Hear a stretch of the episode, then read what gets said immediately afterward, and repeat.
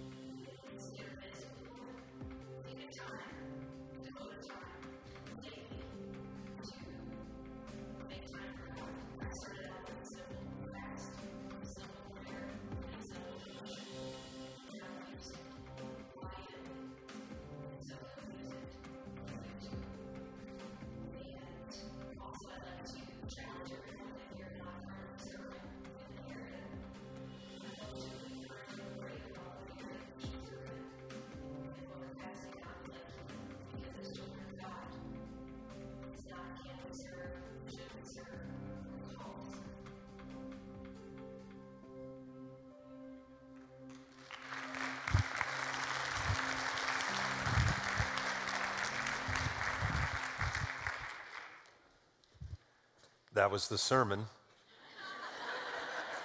we can all leave and go home. Serving. Jesus said this The greatest among you will be your servant. For those who exalt themselves will be humbled, and those who humble themselves will be exalted. For who is greater, the one who is at the table or the one who serves? Is it not the one who is at the table? And here's what Jesus says about himself But I am among you as one who serves.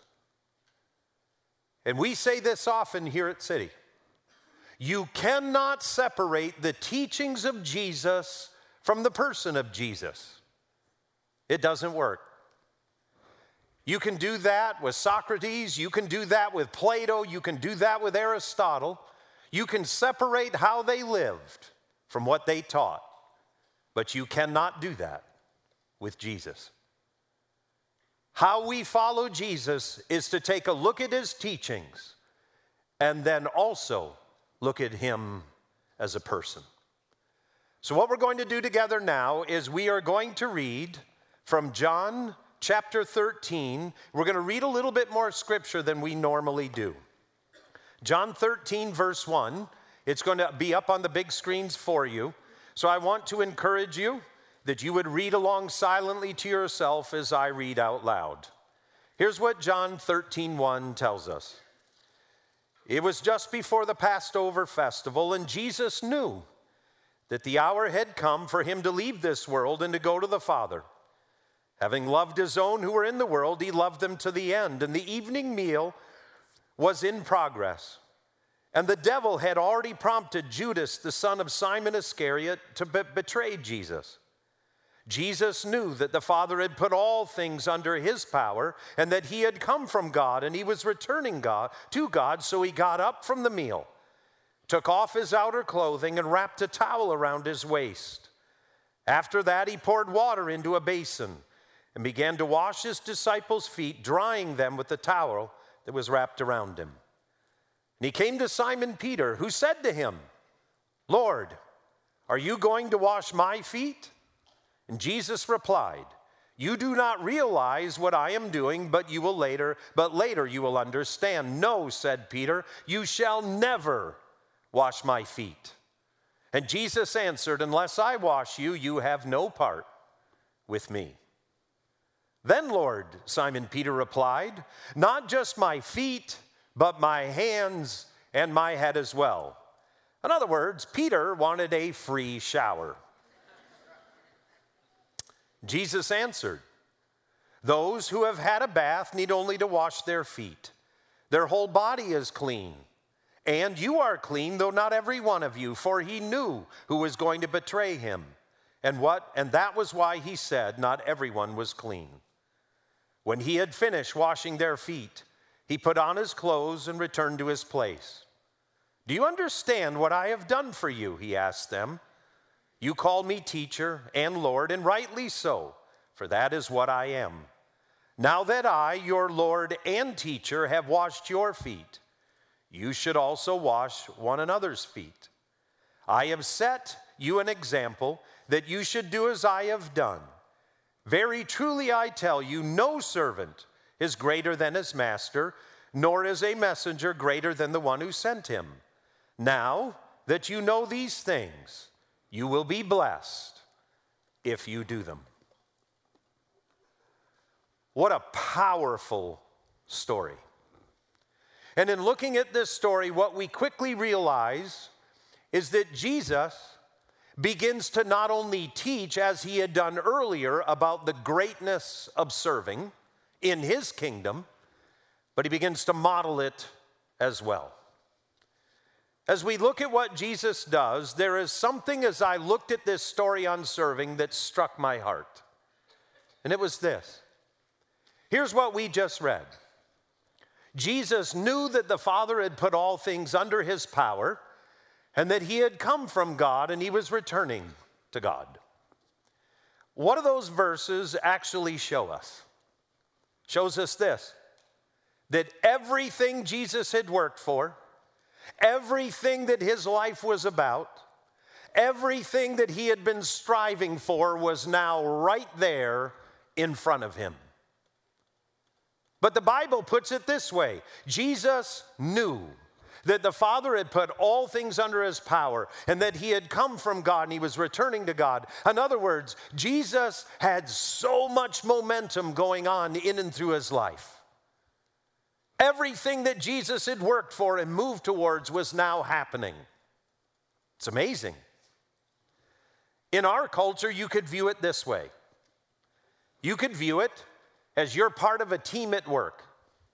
And that team has been strategizing, investing money, investing time, investing creativity. And you guys have been working together on a project, and all of a sudden that team comes together and synergy and alignment hits, and everything's moving in the right direction, and you strike the deal that you've been trying to get. And as that all comes back, that's the moment that's this moment where you're rejoicing. You're together with people you love and you know and you work with, and you're excited. That's this moment. Jesus is at a Passover meal with the people that he dearly and deeply loves. There he is celebrating that ancient feast in Judaism where they are celebrating together the deliverance of the Israelite people from slavery and bondage in Egypt. It's the Passover meal. And then it says this My goodness, everything is in alignment everything's going the way God and Jesus had intended and planned that it would. It would be like if you're part of a band and your band plays and the crowd cheers for an encore. That's that moment. It's when the athlete steps up on the podium and receives their prize. It's when the athlete does the victory lap or a NASCAR driver does a victory lap. That's not a sport, by the way, my opinion. It's like when the high school student who has been applying to their dream school and the whole family has been sacrificing, the student has been studying, and the parents hunker down with the siblings over the computer screen and they open that email and the university says, You're accepted. It's just like that. It was like last week when we watch politicians, and it doesn't matter which side you vote for, especially in this context, but you can't help but look at the politician as she steps out on stage and she has been elected, and all of the people around her that have been working with her and for her, and her family joins her up on stage, and everyone's cheering, and everything that they have worked for has come together. And she stands up there and kind of lifts her hands, and people are cheering for her. That's this moment. My prayer for all of us is that you would live in one of those moments. They're awesome. I was on a, an ice hockey team when I was a young boy that had this moment. I played for Neenah Squirt B ice hockey. And we won the Wisconsin State Championship. I know you're impressed. And I can just remember getting that trophy, and we were state champs, Squirt B state champs. I had no clue there was a Squirt A team that would have pummeled us. All I knew is that I was Squirt B state champ. I was there, I know what that felt like. Man, what an amazing experience. Well, there's Jesus. He's with the many loves celebrating this ancient Jewish holiday about God setting people free from slavery and everything is going as it is planned. And what does Jesus do? He does this. In that moment, Jesus got up from the meal, took off his outer clothing, and he wrapped a towel around his waist, and he began to wash his disciples' feet. It's the complete opposite of what you would picture. He had this moment where all the momentum of heaven was with him. Here's what he does he gets up and he begins to wash his disciples' feet. Now, you would notice in the story where the apostle Peter, who is my namesake, when Jesus approaches Peter, what does Peter say? No way, man. You're not going to wash my feet. And trust me, it was not because Peter had funky feet. That's not why. It's because he was in the moment with Jesus. God was there. Everything that they were working for was moving forward. The team was at its best, apparently, minus one of them. Isn't there always one? We'll get to him in a moment. But there Peter is. And Jesus goes to one disciple, the next disciple, the next one. I picture it, he's nine disciples deep. And he comes to Peter and he's bowing and kneeling in front of Peter like a slave. And he goes to wash Peter's feet, and Peter's thinking this is totally upside down. It shouldn't be this way. And Jesus takes Peter's feet and begins to wash them. And in that moment, Peter goes, No way. You're not going to wash my feet.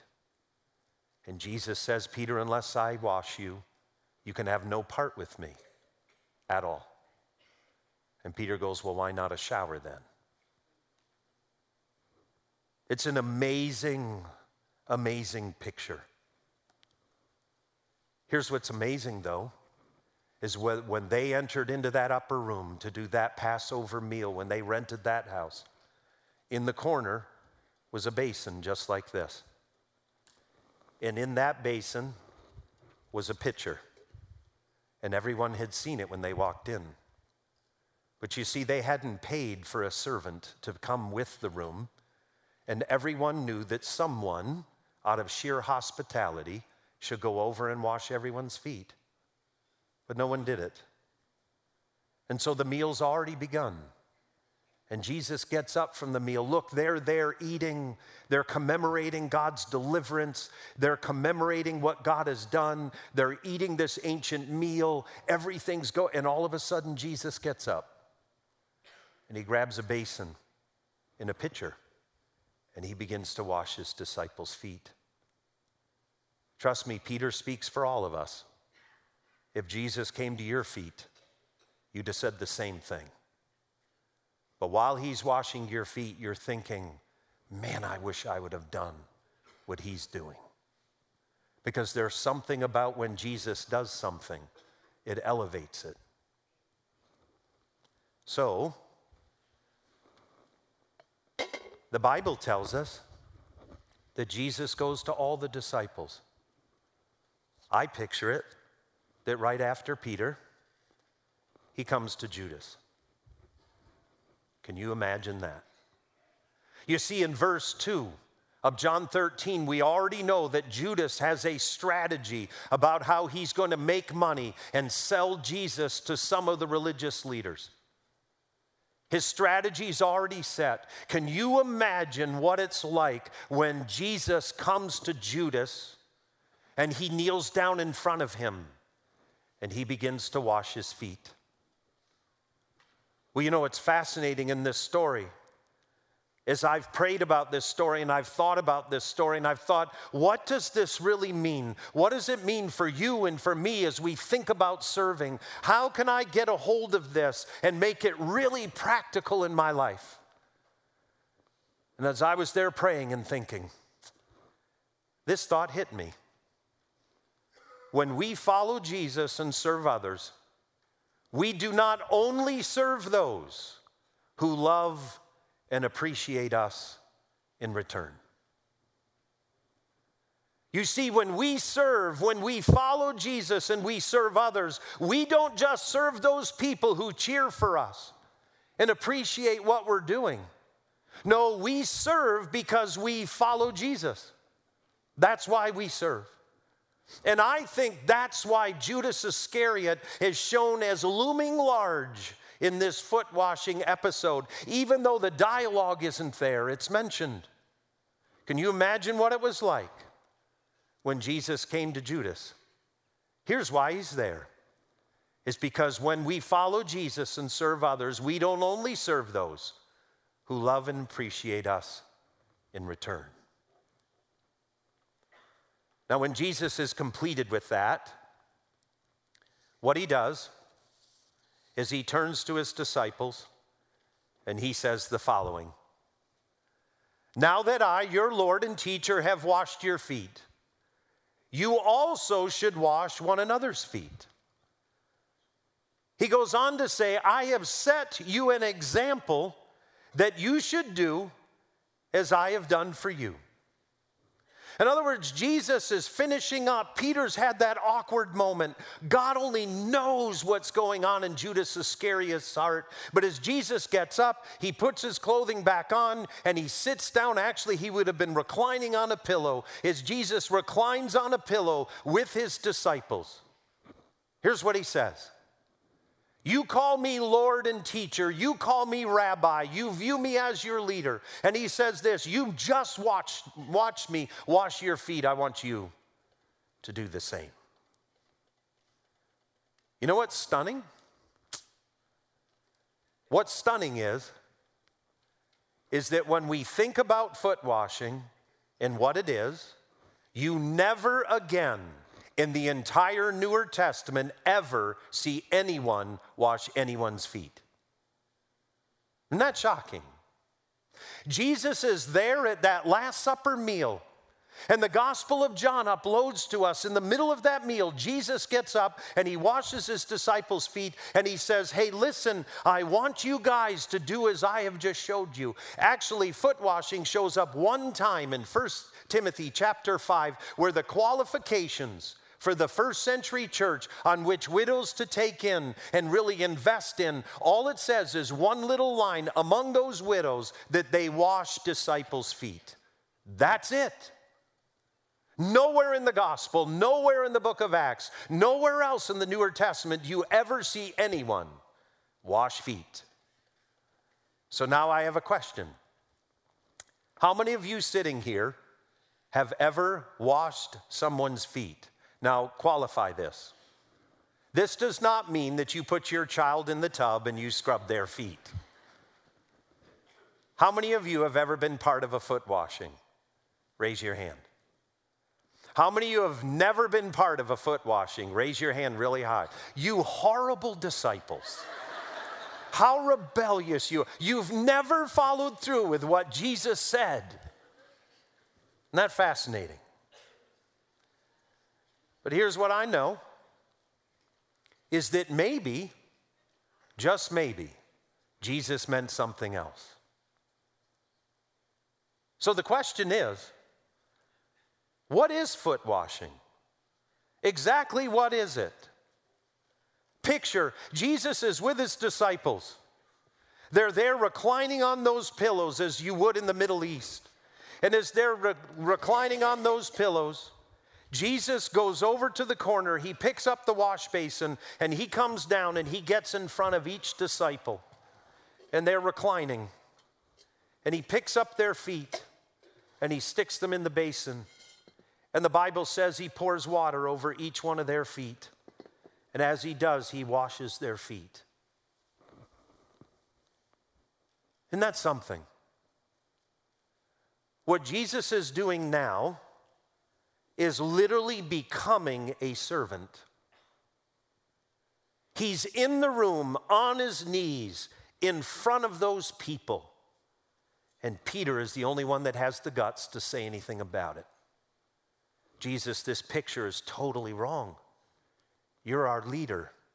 What are you doing down there? Jesus, what's wrong with you? Jesus, everything was going so well until you just had to go and do this. Man, as a teen, Jesus, we're just clicking. We won't worry about Judas. He's weird anyway. But the rest of us, man, we're all in. Jesus, get up. What's wrong with you? But then there's this echo in the back of your mind where Jesus has been saying things like this I did not come into this world but to be served, but to serve. Where Jesus says, The greatest among you is the servant. You see, in God's kingdom, the economy of the kingdom is totally upside down. Jesus gets up, the Bible says, and he puts the basin away. But I observed a foot washing yesterday. It was part of a wedding where this neat couple, who in their own self admission said they never thought that they would find someone, both of them 38 years old, met on a Christian dating site. I think the Holy Spirit uses those, I guess He does. And they met. And so yesterday, there was a foot washing where Drew washed Felicia's feet, and then she washed his feet. And there we were in this field next to a community center with the Blue Ridge Mountains in the background. And they've chosen to start off their wedding. They chose to start off their marriage by serving one another. It was powerful. But you know, as a pastor, I can't help thinking as I'm officiating this wedding, I'm wondering what people think who don't know anything about the gospel story. I'm wondering what people think who are there, who aren't followers of Jesus, who know almost nothing about the Bible. My goodness, what must they be thinking as she knelt in her gown? He knelt in his suit, and they washed each other's feet.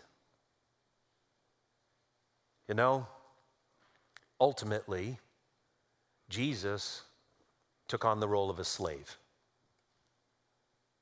You see, the word that's used in the original language at the end of Luke 13, or I'm sorry, John 13, where just at the end, Jesus says, Go be a servant. The word that he uses is doulos. The word doulos really means slave or bondservant.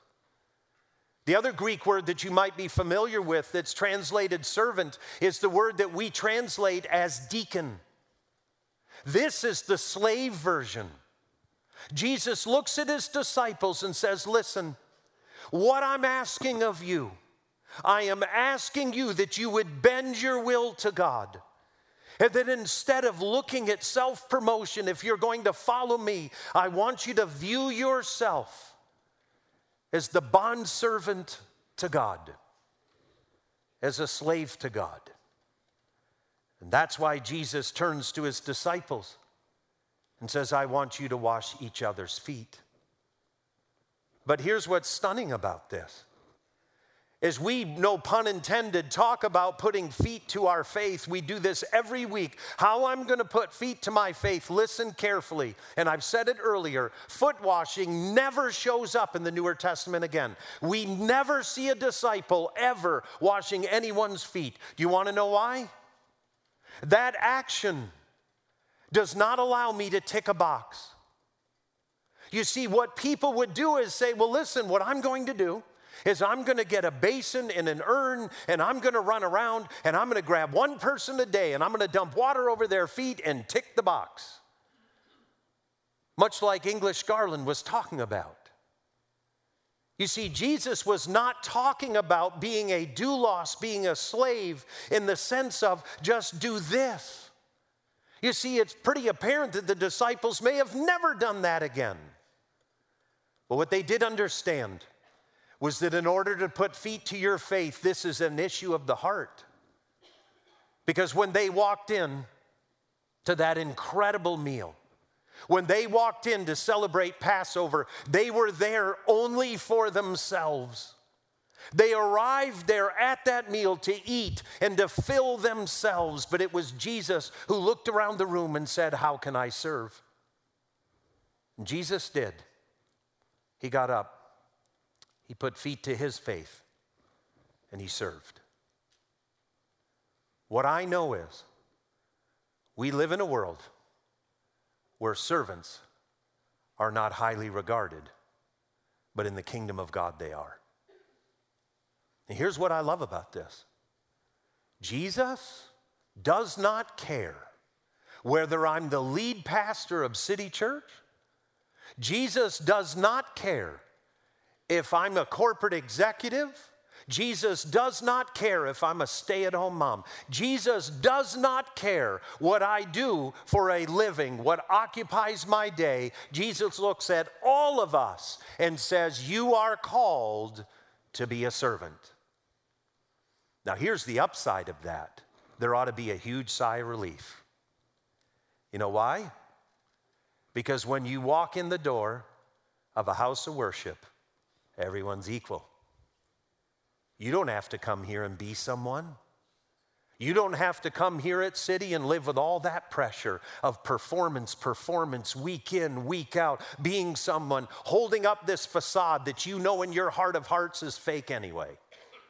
You have the opportunity to come in. Say, Jesus, how can I serve? How can I serve? One of the reasons why we have Growth Track and we're asking everyone to consider going through Growth Track, not only will it help you grow on purpose, but it will also help you discover how has God uni- uniquely made you so that when you think about serving and you think about how God has gifted you, you can serve in a way that best advances God's kingdom and uses your gifts. I know some of you, when you saw English's video, you thought, wow, she's a little too happy. Well, you got to know English. But you know, there's something that happens in the life of someone who follows Jesus and serves others when you're following him and he's speaking to your heart, and the Holy Spirit is teaching you things about yourself and about who Christ is. And as you're following Jesus, and then you discover what your gifts are and how God has made you. And again, that's one of the primary purposes of Growth Track. And then you process through that and you find the place where your gifts are actually used for the kingdom of God. It's amazing. Not only that, but learning how God has made you is awesome for outside as well. But we are called to be a servant. What I can tell you is, what a relief that is, where we can gather together and humble ourselves in God's presence and say, God, how can you use me? Well, what the Gospel of John doesn't tell us, the Gospel of Matthew, Mark, and Luke does. And that is that the same meal that we get communion from is the one where Jesus washed the disciples' feet. So the Gospel of Matthew concludes the story for us, and I want you to listen. Matthew picks up and never mentions the foot washing, but here's what would have happened next. It says, while they were eating, Jesus took bread. And when he had given thanks, he broke it and said, or I'm sorry, he broke it and gave it to his disciples, saying, Take and eat, this is my body. Then he took a cup, and when he had given thanks, he gave it to them, saying, Drink from it, all of you. This is my blood of the covenant, which is poured out for many for the forgiveness of sins. Then the Gospel of Matthew in chapter 26 tells us this that when they had sung a hymn, they went out to the Mount of Olives. You see, what you may not have ever been aware of is that in those famous passages where we get communion from or the Lord's Supper from, it was in that actual meal where Jesus washed his disciples' feet. And so we take out of that Last Supper, we take out of that meal not only communion, but the call to be a servant, to live our lives differently, and to follow Jesus and to serve others. What we're going to do next is we're going to take communion together. If you have not been served and you would like to be served, I'm going to ask that you would raise your hand now, signifying that you would like the communion emblems to be given to you. So if you have not been served, please raise your hand. We have ushers that'll be here to serve you.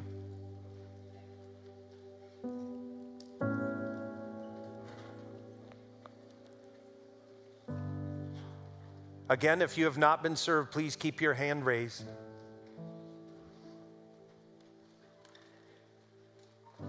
We've got some more people down front here that need to be served. Right down here on my right.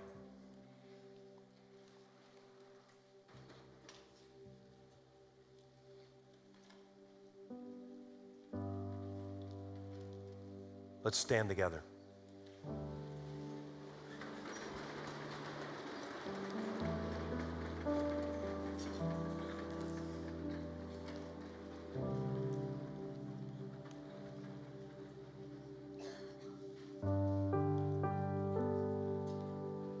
As we hold the cup and the bread. I'd like us to take just a moment to close our eyes in God's presence.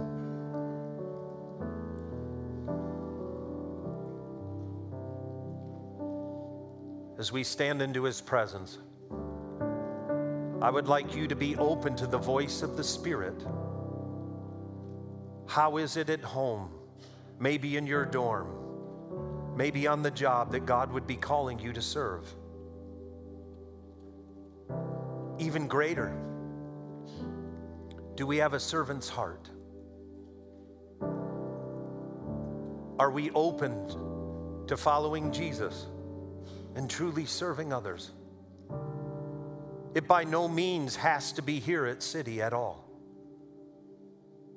But you feel as though God's calling you to serve, or maybe discovering what your gifts are and how you could best serve. Because as we take communion, we have to remember that part of that meal was Jesus' call for us to follow him and to serve others. Well, the Bible tells us that after supper, Jesus took bread. And after he had given thanks, he broke it and said, This is my body, which is for you. Can we hold the bread up before the Lord? Dear God, thank you. Thank you so much for this bread that symbolizes your broken body. That Jesus, you gave up your body for us so that we could be free. Let's partake together.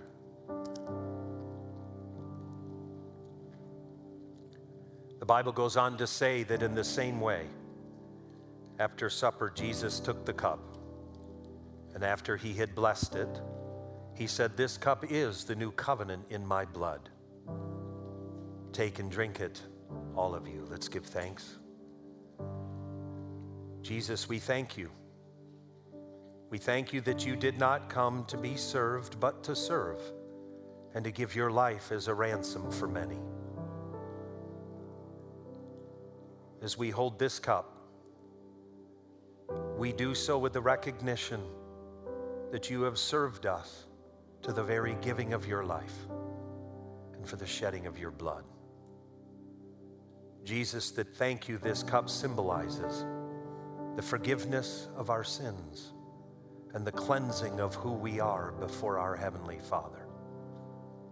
So, Jesus, thank you for serving us. Let's drink together.